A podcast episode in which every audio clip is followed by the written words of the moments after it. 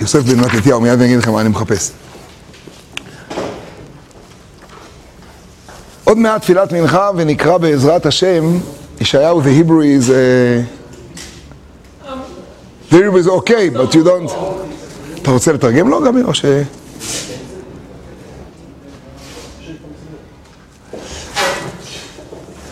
אז...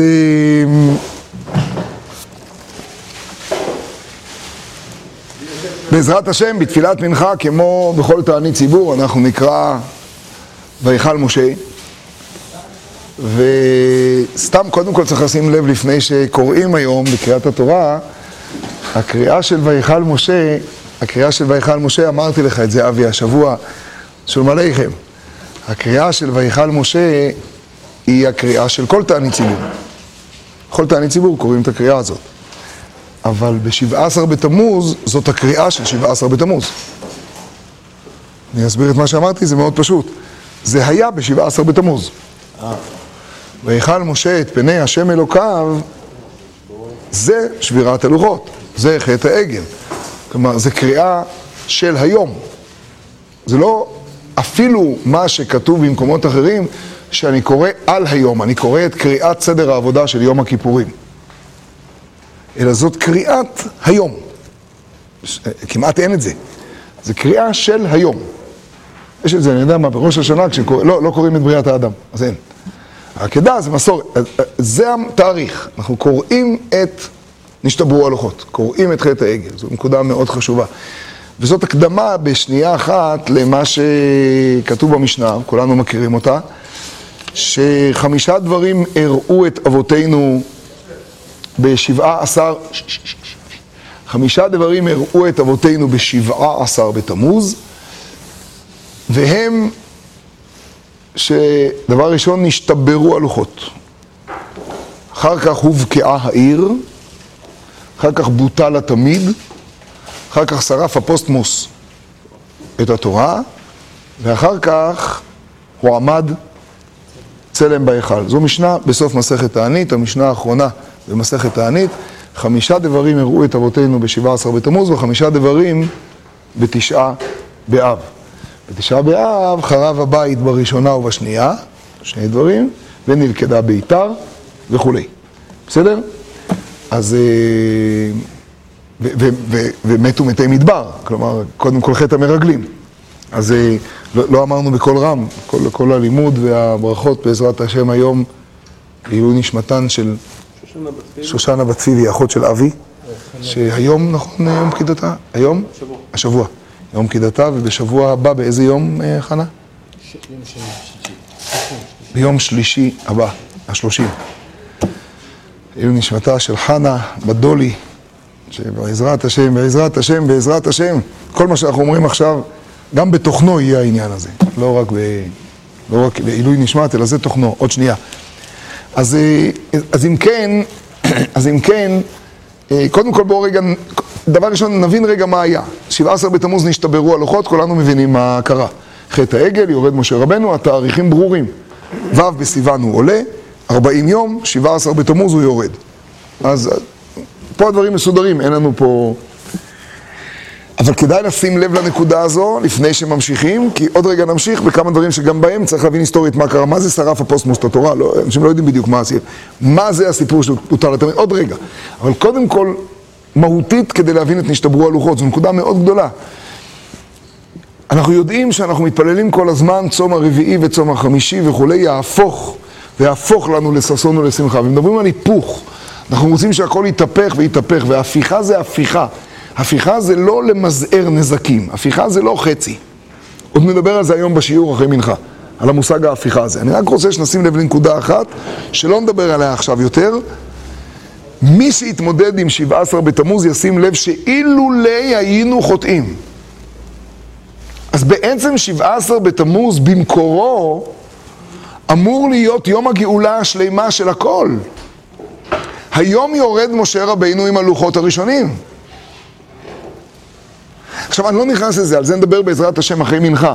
הלוחות הראשונים שאני אומר שמשה רבנו יורד איתם, הכוונה היא שיורד בשר ודם עם לוחות מעשה אלוקים ומכתב אלוקים, זה לא יהיה בלוחות שניים.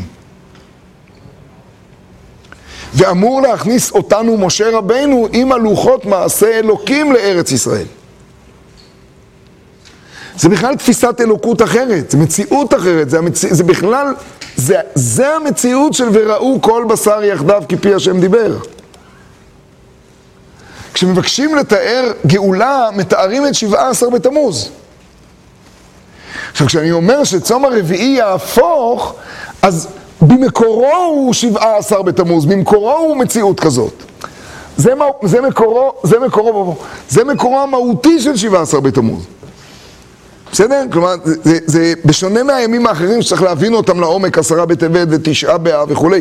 צום שבעה עשר, תשעה באב זה דומה מאוד, כי בתשעה באב באו לארץ ישראל.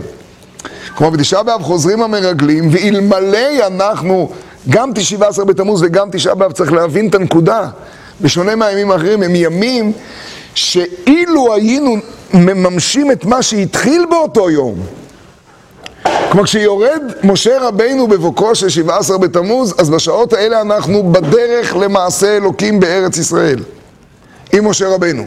זה המקור ההיסטורי. ואז מתחילים השיבושים. זו נקודה מאוד חשובה, אחרי זה נמשיך הלאה, אבל זו נקודה מאוד מאוד חשובה. היא אותו דבר בתשעה באב, בתשעה באב באים המרגלים, והסקנד צ'אנס מתממש, וכשהם מגיעים אחרי 40 יום, הרי סיכמנו שאנחנו עושים 40 ימי התוועדויות בין uh, כ"ט בסיוון לתשעה באב. אז ב, ב, ב, ב, ב, כשהם מגיעים, אז העם ש-40 יום חיכה, מאז אותה התוועדות שהם יצאו בשאיפה, בתפקיד ללכת לראות את הארץ, לטור את הארץ ולחזור. אז עם ישראל מבין שהוא עכשיו הולך להיכנס לארץ עם משה רבינו. ואז מתרחש מה שמתרחש. אז יסוד ההיפוך שבא לידי הבנה ב-17 בתמוז ובתשעה באב הוא בעצם מהותם של הימים. במהות של הימים האלה, חלקם הראשון של הימים היה הדלת לגאולה, כלומר היינו שם. זה היה, זה היה החלק הראשון, גם של 17 בתמוז וגם של תשעה באב. בסדר? ובמובן הזה זה ימים שונים מכל יום אחר בשנה. אין לנו עוד ימים כאלה.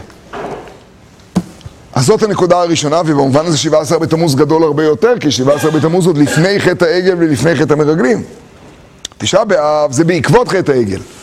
אבל אחרי חטא העגל יש לנו גם את כל השאר, את כל מה שקורה, את קברות התאווה ואת האספסוף ואחרי המשכן ו... ואז יש לנו את תיקון א' שנקרא חטא המרגלים. אבל 17 בתמוז במהותו הוא, הוא רגע לפני חטא העגל, כניסה עם מעשה אלוקים המה, לפני, הרי בעקבות זה מה אומר משה רבינו? אתה אומר את העם הזה ולא הודעתני את אשר תשלח עמי ואתה אומר שילך מלאך ואני לא רוצה מלאך וכו' כל זה דיונים, כל זה דיונים בעקבות בכבוד, בכבוד, בכבוד, בכבוד.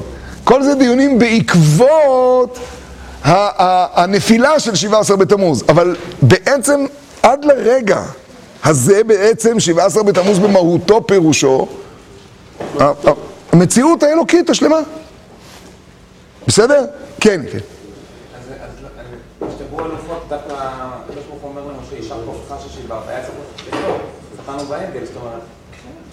זה שאלה מצוינת, חכה עם זה, זה נדבר אחר כך. שאלה מצוינת. מה דווקא העניין של... נדבר על זה. זאת עוד נקודה. בסדר? אבל בינתיים חלק א' דיברנו. כן השתברו הלוחות, זה דבר מצוין, ניגע בו. כן השתברו הלוחות, אנחנו מגיעים לדבר הבא. הדבר הבא הוא הובקעה העיר. כאן לכאורה פשוט.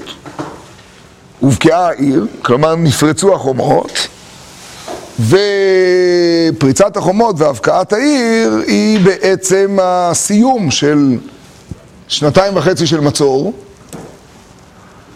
כניסה של האויבים לעיר, ובהבקעת העיר אה, מחזיקים עדיין מבוצרים בהיכל השם במקדש, עד שבתשעה באב נשרף המקדש. אבל פה כדאי שוב לשים לב לנקודה מעניינת מאוד, שהיא שונה מכל שאר הדברים. ב-17 בתמוז הובקעה העיר בבית השני, לא בבית הראשון. תשיעי, ט' בתמוז, פסוק מפורש. בפסוק מפורש זה גם שולחן ערוך מפורש, שולחן ערוך, בחלק ו', מפורש, מגדיר את זה, בואו נקרא אותו, זה חשוב שהשולחן ערוך מביא את זה, זה פסוקים, לא צריך את זה, אבל אה, בואו נקרא את הדברים כדי שיהיה לנו סדר.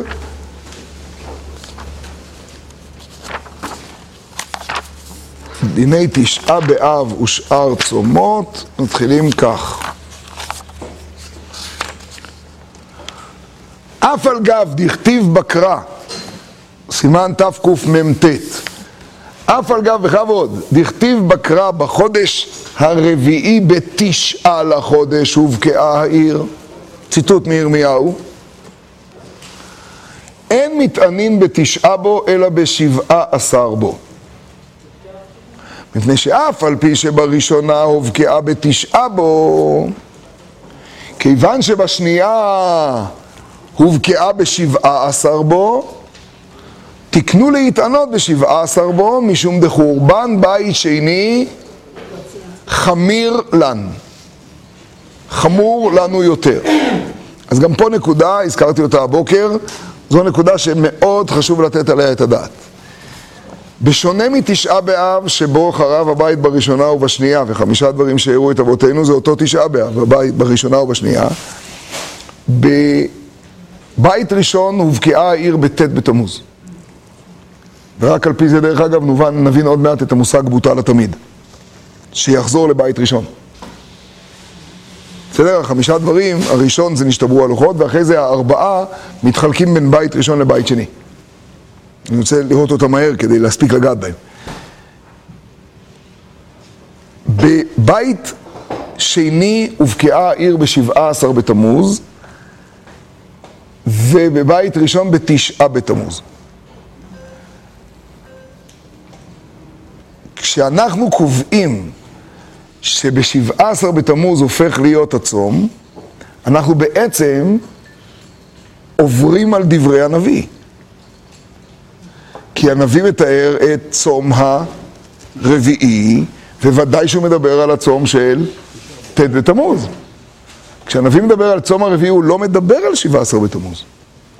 עכשיו, תחשבו רק רגע, לא עלינו היום, אותי זה תמיד תופס, תחשבו רגע על בני הדור ההוא, שבאים ואומרים להם, תסתכלו בשולחן ערוך, תראו, יש תוספות, שולחן ערוך בנוי על זה, נדבר איתכם על התנאים עכשיו. ואומרים להם שהחורבן שעכשיו מתחיל, שהם עוד לא מעכלים אותו בכלל, שלא בא ממה שלמדנו בנביאים, כלומר מלהקריב ילדים למולך, ועבודה זרה, וגילוי עריות, ושפיכות דמים, אלא בא מהמיליה שלנו, משנאת חינם. הוא חמור לאין ארוך ממה שהיה בבית ראשון. אין להם אלפיים שנה להסתכל על זה אחורה עוד. תחשבו רגע על רבי עקיבא ותלמידיו. תחשבו על רב לזר בן עזריה, תחשבו על כל ה... תחשבו לקלוט את המושג הזה. כלומר, המשבר הזה עכשיו, כל מה שלמדתם על בית ראשון, כל הנביאים שאתם יודעים בעל פה, זה הכל קטנה. זה הסיפור. זה מזכיר את, ה... זה מזכיר את המבול שהיו שם את שלושת העבירות הכי איומות, ואז רש"י מביא שלא... שדור הפלגה. אלא על הגזל, שזה המכריע. חזק מאוד. ופה זה הגזל, ופה זה הלשון הרע. זאת אומרת, זו נקודה שכדאי לתת עליה את הדעת. זאת אומרת, כשאני אומר שקבעו את שבעה עשר בתמוז, בעצם זה שונה מהפסוק. זה שונה מדברי הנביאים. כתוב צום הרביעי והכוונה היא לתשעה בתמוז, קבל ביטול, שבעה עשר בתמוז. אני אקצין את זה, למרות שזה לא מדויק הציור, אבל אני אקצין את זה כדי שנרגיש טוב. על הלוח שנה על המקררים היה כתוב ט' תמוז. ואז העביר וואטסאפ לכולם למחוק את ט' תמוז מהיום 17 בתמוז. הקצנתי, זה נכון, רק למה זה לא מדויק לגמרי? כי באמצע גם היה בניין הבית. זאת אומרת שכיוון שהיה בניין הבית באמצע, אז לא ציינו את ט' בתמוז בזמן שהבית היה בנוי. אבל זו בדיוק ההגדרה. כמו מה שהגדרתי, בדיוק ההגדרה. כלומר, מה שאתם יודעים על ט' בתמוז, זה לגבי הבית הראשון. זה בית ראשון, וזה בכלל לא מתחיל מה שעכשיו מתחיל. מה שעכשיו מתחיל, מה? תנאים, ירושלים. על מה אתה מדבר בכלל? מה, מקריבים פה למולך? מקימים ישיבות. המערכת משגשגת. עשירי ירושלים. הקדימון בן גוריון, קל ושבוע, על מה אתם מדברים בכלל? אתם לא רלוונטיים. אבל גם כשנבנה הבית עדיין אה, נשתברו הלוחות לי"ז בתמוז. אבל אף אחד לא ציין את י"ז בתמוז, לא מופיע. לא מופיע. כי לא מופיע. י"ז לא ראינו את זה בנביא. לא ראינו שקבעו יום על נשתברו הלוחות. ושתדע לחדש את זה. לא ראינו. בתשעה באב אנחנו יודעים שהיה חטא המרגלים, עכשיו אנחנו מבינים את השורש. אבל לא ראינו. האם יש יום על היום שבו היה הפאור? יש יום ש... לא על כל יום אז כבר... ודאי, אנחנו מדברים בפשט. דברי נביא היו על הצומות. עכשיו אומרים לנו, אדוני, אתה שם לב שהבסיס הוא נשתברו הלוחות. בסדר גמור, אז הבנתי, טיפול השם, אבל זה, למה צריך בגלל זה תענית? זה לא קשור אחד לשני. אז זו נקודה פלאית בפני עצמה, שצריך לתת עליה את הדעת נורא ואיום, זו נקודה חזקה וקשה. 17 בתמוז הובקעה העיר בשנייה ובית שני חמיר לנטפי כי הווה השנאת חינם. וחמיר לנטפי פירושו חמיר ברמה כזאת, זה לא שאתה יושב שם, עכשיו כאן עבר לשם, זה עכשיו הכל... חמיר ברמה כזאת שהראשון בטל. כלומר, יש חמיר שזה יותר חמור. יש חמיר שאומר הראשון לא קיים. נכון שפרקטית זה שלא קבעו את שניהם תירחא דציבורא, אבל זה בטל, מחקו בלוח. זהו, לוחות חדשים. בסדר? כמו, שב, כמו שכשאנחנו רוצים להסביר לעצמנו, כילדים, את מה קרה בחודש הזה לכם ראש חודשים, אז אנחנו מציירים את לוח השנה על המקררים במצרים, ואומרים, אויס, ראש השנה הוא לא ביום שנברא העולם, ראש השנה הוא ביום שמתחילים לצאת ממצרים, כדי להפנים את העניין, מחליפים לוחות. עכשיו החודש הראשון, אתם תתבלבלו אם לא, שעון קיץ. השעון חדש, הלוח חדש, ההיסטוריה מתחילה ביציאת מצרים ולא כשהקדוש ברוך הוא בורא את העולם. או, נו, זה בא. אותו דבר קרה בי"ז בתמוז. זהו, ט' בתמוז קלה, ומעכשיו אנחנו מדברים על י"ז בתמוז. זה לא ייאמן. זה לעניות דעתי גם עומק העניין לקלוט את בוטל התמיד. כמובן שביטול התמיד יש לו ערך בפני עצמו, להודיע על ביטול התמיד, אבל בעצם ברגע שחרב המקדש בטל התמיד, למה בכל זאת נתנו לו ערך?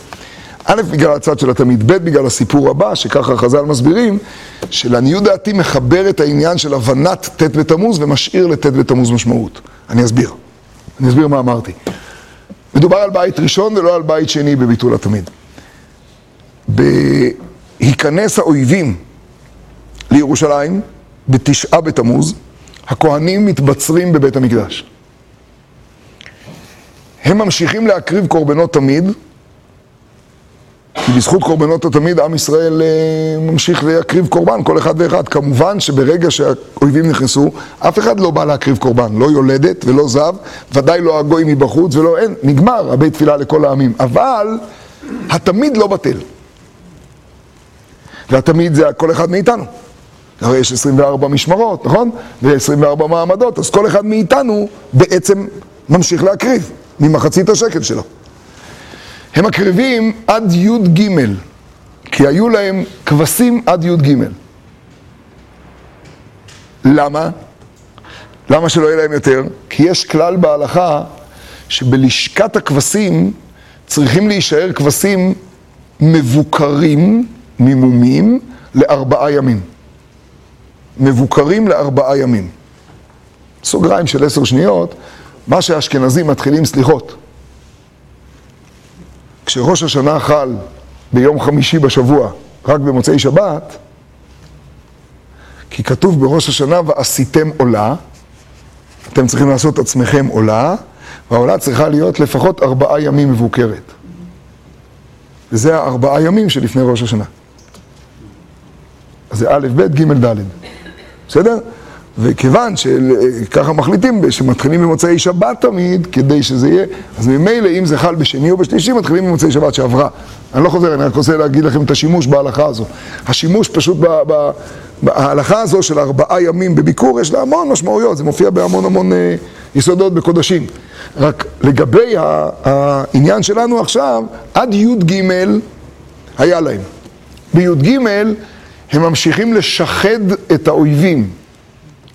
משלשלים להם כסף מטורף ומקבלים מהיימח שמם כבש אחד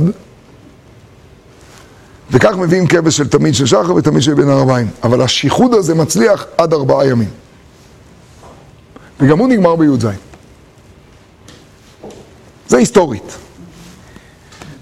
ייתכן שהרעיון המעניין הוא שהארבעה ימים של הביקור אפשרו גם שהמסירות נפש תעבוד לעוד ארבעה ימים הרי למה זה לא יצטרך חמישה ולא שלושה ולא... ואז י"ז בתמוז הוא היום שבו כבר אין להם יותר כבשים. ממשיכים להחזיק בבית המקדש, אבל זהו, כבר אין תמיד. אז בי"ז בתמוז בוטל התמיד בבית ראשון. אז כמו שאמרתי, אמנם י"ז בתמוז מבטל את ט' בתמוז. בעומק הרעיון, כי בית שני חמיר לנטפי בשנאת חינם יותר מכל בית ראשון עד כדי ביטול. חומרה של ביטול. אבל י"ז בתמוז גם מייצג את ט' בתמוז של בית ראשון על ידי הזכרת ביטול התמיד. כך שיש אזכור לט' בתמוז. בסדר? לא שמים לב אליו, אבל יש אזכור לט' בתמוז בעקבות בוטל התמיד. כי התמיד מחזיק עוד ארבעה פלוס ארבעה ימים. וזה הט' עד י"ז. אז בשני הם הפסיקו ב-18. בדיוק. ב-21. אה, עכשיו יש לא, לא, יש אותו סיפור שמתרחש גם בבית שני מי"ז, עוד כמה ימים. רק לא, לא מציינים את זה. אז לא, אז למעשה, אז מציינים רק את זה של השני. למה? בוטל התמיד זה בראשון. כן, אבל אם זה, אם זה בראשון זה ב-17 לתמוז, ועוד אז בוטל התמיד. אבל לא, אז היה... אין עוד ארבעה ימים. אז בראשון לא היו להם ארבעה ימים... היה, מי אמר שלא היה? הגמרא מדברת על זה. לא, לא מצוין. אין לכם למה. אז למה בוטל... ב, ב, למה אנחנו אומרים שזה במקדש הראשון? אם ב-17 בראשון... בוטל התמיד הראשון, מתי ככה, מתי אה, הובקעה העיר? קל. מתי הובקעה העיר בראשון? בט'. אז ביטול התמיד היה בשבעה עשר. זהו. מתי היה ביטול התמיד בבית השני? דיון בגמרא, אם היה עוד ימים או לא היה. יש שיטה שעושה את אותו סיפור שם.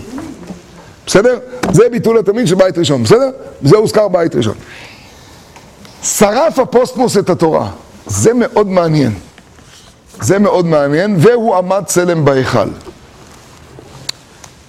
הוא עמד צלם, סליחה? אחרי שנחרב בית המקדש הראשון, היה תשעה באב, היה עשרה ושבעה בעשרה בתמוז, עד בית המקדש השני? לא עד בית המקדש השני, אלא ל-70 שנות החורבן. עד בית שני. עד בית שני. אחרי כן. בית שני... מן הסתם בתוך ימי בית שני זה היה בניין. כן, אז אחרי החורבן אותו... נכון, נכון. עכשיו דבר מאוד מעניין, וזו הנקודה המרתקת לתת עליה את הדעת. נו, הוא עמד צלם בהיכל, אני משער לעצמי שכולם מכירים, אה, למרות שזו מחלוקת. הדעה הקלאסית היא שזה חוזר לבית ראשון והכוונה היא למנשה. ואם כן, זה פסוקים מפורשים בספר מלכים על מנשה שמעמיד צלם בהיכל וכולי. זו דעה אחת, הדעה השנייה שזה שייך לבית שני והיא מסתמכת על אה, מדרשי חז"ל אחרים. בסדר? אבל אם זה, הוא עמד צלם בהיכל של בית ראשון, אז המבנה הוא, נשתברו הלוחות, ואחרי זה בית שני, בית ראשון, בית שני, בית ראשון. זוכרים את מה שאני אומר? חמישה דברים, נשתברו הלוחות, שאליו נחזור אחרי מנחה, בעזרת השם, נשתברו הלוחות, ואחרי זה, בית שני, י"ז בתמוז, היי תשאלו למה לא הולכים לפי בית ראשון, בית שני, בית ראשון, בית שני, כי חמיר לנפי, אז זה משלים את זה, בית שני, בית ראשון בוטל התמיד, בית שני שרף הפוסטמוס, איך שלא תקראו את המשפט הזה, הפוסטמוס זה בית שני ולא בית ראשון, לא יודע מי זה, אבל זה בית שני, והוא עמד צלם בהיכל, לפי המבנה הזה, אז האריתמטיקה מושלמת זה מנשה, וזה הפשט הפשוט, שהעמיד צלם בהיכל. זה הפשט הפשוט, נדמה לי שככה אומרים גם רש"י במשנה שם, זה הפשט הפשוט שם במשנה. אבל מה זה שרף אפוסטמוס את התורה? זה דיון מאוד מעניין ומאוד לא פשוט. אנחנו לא מכירים שום אפוסטמוס בשום מקום. ואין לנו סיפור בחז"ל על איזושהי שריפה של אפוסטמוס חוץ מהמקור הזה. זה דבר מאוד מעניין. אתה הולך להשוות פה, הרי אתה מדבר על חמישה דברים, שימו לב. הם מאוד מהותיים, אתה מדבר על שבירת הלוחות, אתה מדבר על הבקעת העיר, אתה מדבר על ביטול התמידים. אם אתה מדבר על מנשה, אז אתה מדבר על ההפיכה שבה מנשה, בנו של חזקיה, מעמיד צלם, כלומר... אז מה זה שרף הפוסט תורה? זה, זה אירוע שאף אחד לא... מה זה? אירוע מודיעיני? זה... לקחו מטהרן מסמכים, מה היה שם? חסוי, אירוע חסוי. מי זה? מה זה? יש כמה וכמה הסברים, ובשביל זה הבאתי איתי פה את... אה, כי לא מצאתי את היוסף בן מתתיהו. יש דעה מעניינת מאוד שאומרת את הסיפור הבא. ולפני מינכן אני אדבר על זה ובזה נעמוד. בתקופת הנציב הרומאי קומנוס, אנחנו מדברים על 16 שנים לפני המרד הגדול. במרד הגדול, במאה ה-23, במרד הגדול, אז בעצם מתרחשת ההפיכה הגדולה. בתי הכנסת ננטשים, אה, המון דברים קורים אז בתחילת המרד.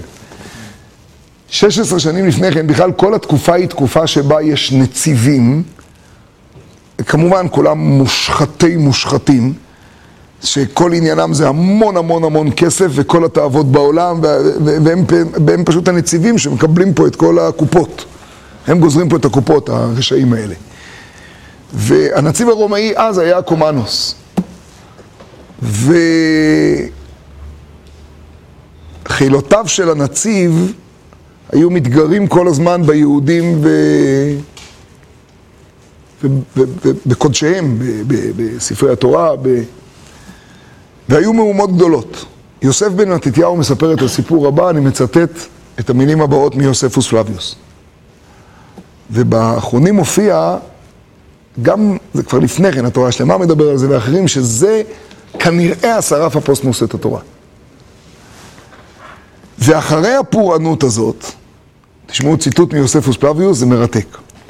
ואחרי הפורענות הזאת, הוא מתאר פורענות שבה נהרגים, פרק שלם שם, שהוא מתאר הריגה של עשרת אלפים איש בהר הבית בגלל מהומה, גלאים.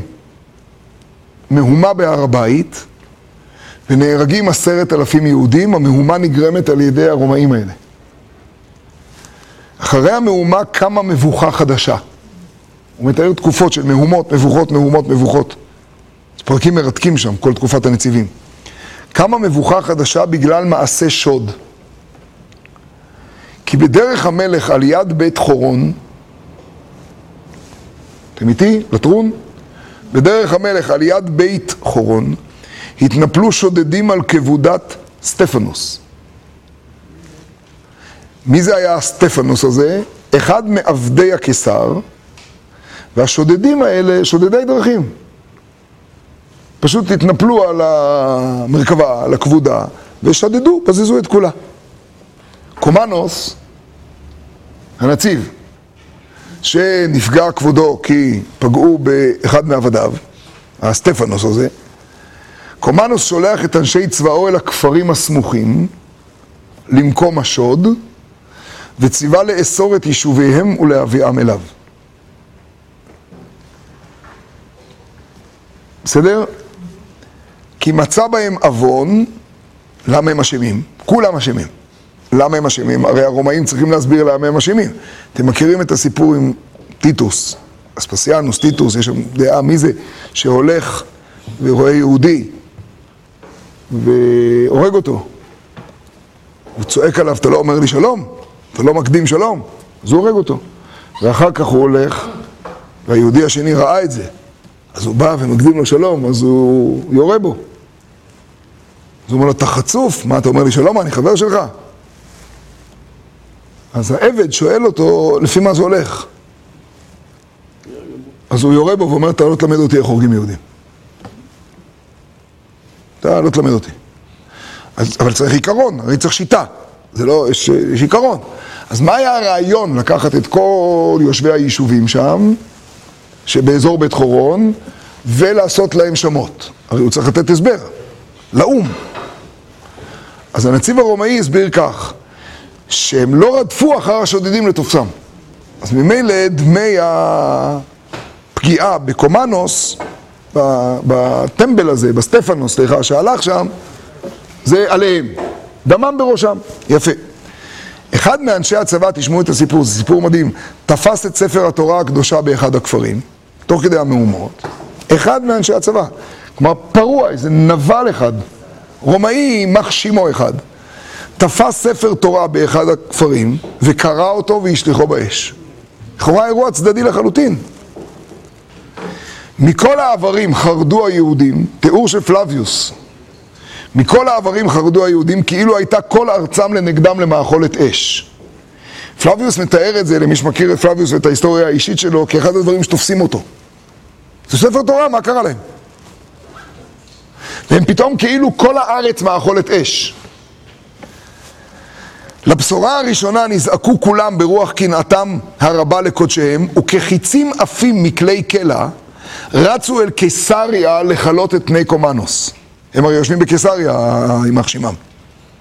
כולם באים לקיסריה לכלות את פני הנציב, לכלות את פני קומנוס.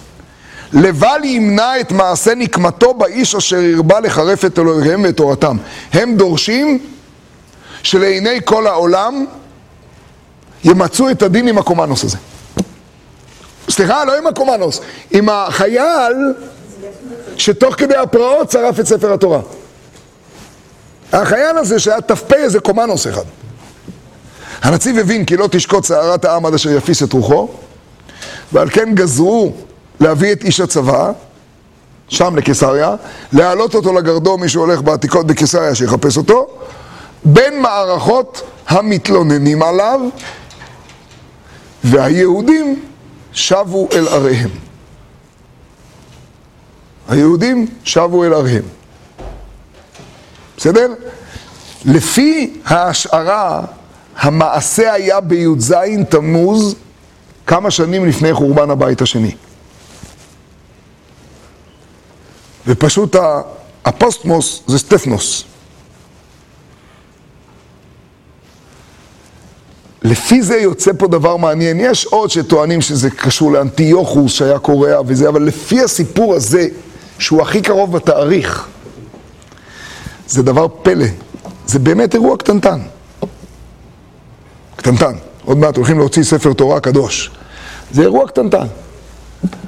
אבל הסיפור של שרף הפוסטמוס את התורה נכנס יחד עם נשתברו הלוחות, ואם הובקעה העיר, חייל נאצי מסריח שורף ספר תורה, והיהודים לא ישתקו. והם יביאו את כולם לקיסריה לראות אותו נתלה. זה גם לא סטפנוס עצמו ששרף, זה החייל. החייל שלו. איזה חתיכת נבל, שפשוט... כמה כאלה היו במלחמה, כמה כאלה היו בשואה. זה לא ייאמן. אז שרף הפוסטמוס את התורה, בתוך החמישה דברים מופיע, אין את זה, בתשעה באב חמישה דברים הראו, כל אחד ידוע. 17 בתמוז, הדבר הראשון הוא היום הראשון, הוא בעצם הפיכה של העולם. זה היום שבו היינו צריכים להיכנס עם מעשה אלוקים ומכתב אלוקים חרוט. וכל ההיסטוריה, יראו כל, זהו, זה, זה היום. והאירוע הרביעי שמופיע, כלומר האחרון היסטורית שמופיע פה, סיכמנו שבית שני לפני ראשון כל פעם, האירוע האחרון ההיסטורי שמופיע זה אירוע ש... חיילצ'יק מטורף, נבל, מעז לפגוע בקודשי ישראל, אז עם ישראל הרצוץ הולך לנצל את, את, מה, את הקשרים, את הקשרים ב, בקיסריה הרחוקה, בשביל מה? כדי שזה לא יתרחש, כדי שזה לא יהיה הדבר הזה, כדי שלא ייתכן שזה ייפגע. זה... זה קצת לפני י"ז בתמוז, זה קצת לפני החורבן. מדובר על 16 שנה קודם, לא. נכון? המרד הגדול, אין הכי נמי. אז זה השנים שלפני החורבן, אבל זה י"ז בתמוז. התאריך היה י"ז בתמוז, אז זה באמת לא באותו זמן, זו הנקודה. אם זה אנטיוכוס זה בכלל לא באותו זמן. אין, אין סיפור מאותו זמן, אין, הרי זה סיפור מעניין, זה באמת איזה מין אירוע חסוי שנשאר, זה עצמו הדבר המעניין. אז למה צמים אם איזה חייל שרף? כל עם את הכבוד והוא נתלה. כי ספר תורה נשרף. עם ישראל צם בי"ז בתמוז, לפי סיפור שרף אפוסטמוס התורה, כי ספר תורה נשרף. תאר לך שעכשיו לא עלינו, לא עלינו, שומעים על זה פה. וקובעים תענית. זה פילי פלואים, שמעתם את השאלה ולפי את התשובה? צמים בי"ז בתמוז לפי שרף אפוסטמוס התורה, כי היום נשרף ספר תורה. איפה? באזור בית חורון. אז צמים אלפיים שנה. השאלה הרב, אם אנחנו צמים בי"ז בתמוז בגלל כל החמישה האלה, או שאמרו שכל הדברים האלה קרו אחר כך, אז התווספו עוד איזה כל מיני... אז זה משנה, זה לא דרשה של אה, מישהו בסבתא. המשנה מתארת את מהות י"ז... כי אני אומר, לך, אמרת שזה, נו- הדבר הזה 16 שנה לפני. החורבן. לפני ה- חורבן, החורבן של השני. כן. ואחרי זה בא החורבן של השני. אז עד אז בראשון, שאמרנו שחגגו. מה זה שחגגו? שעשו את י"ז בתמוז. לא אתה לא מבין מה המשנה בונה. כשהמשנה מגדירה חמישה דברים הראו, המשנה כותבת את תעודת הזהות של י"ז בתמוז. מהי מהותו של י"ז בתמוז? זה לא דיון היסטורי עכשיו. האם, זה כמו ששאל אותי מקודם עמית, האם צמו על שבירת הלוחות? לא. כי לא כתוב. מהי התעודת זהות של י"ז בתמוז? נשתברו הלוחות. זה. וחלק מתעודת הזהות זה יום צום על ספר תורה שנקרא. זה דבר מופלא, זה, זה, זה, זה דבר לא ייאמן. אם זה הפשט, לכן אני מביא את זה. ומעניין איך פלביוס עצמו מתאר, ומי שיסתכל שם בפנים יראה זה יותר מרגש שם, פלביוס עצמו כאילו בהלם. מה הם משוגעים את האנרגיות שלהם, מה זה כאילו כל הארץ מאכולת אש, כך הוא מתאר. מה קרה? מה קרה? שרפו ספר בבית חורון, הרי זה היה שם כל יום אצל הרומאים. ההבנה הזו של יהודים עושה מ- גם מזה יום י"ז.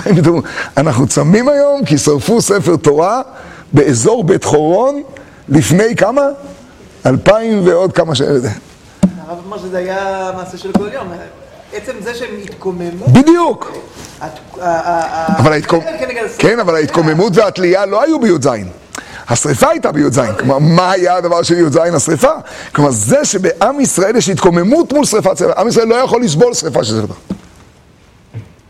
זה דבר... אה, זה דבר פלאי, לא עלינו, לא עלינו, הרי בתיאורי המלחמה, מלחמת העולם השנייה, יש תיאורים מזעזעים ש, ש, ש, שהיו מסביב לנקודות האלה. אנשים חושבים ששואה זה היה רק שואה. בחצר ישיבת לובלין, שהוא היה פה בלובלין, בחצר ישיבת חכמי לובלין, בחצר הגדולה שם, יימח שמם וזכר זכרם, הנאצים, הנאורים, מביאים את התזמורת היהודית של לובלין, אגב לא היה צריך להביא את התזמורת היהודית, את התזמורת של לובלין, כלומר את היהודים. עם המנצח, כלומר את היהודים.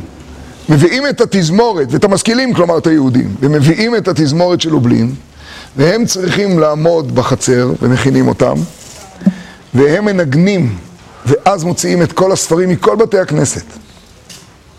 והם צריכים לנגן את הניגונים. כשהיהודים עומדים שם ורואים את הכל נשרף.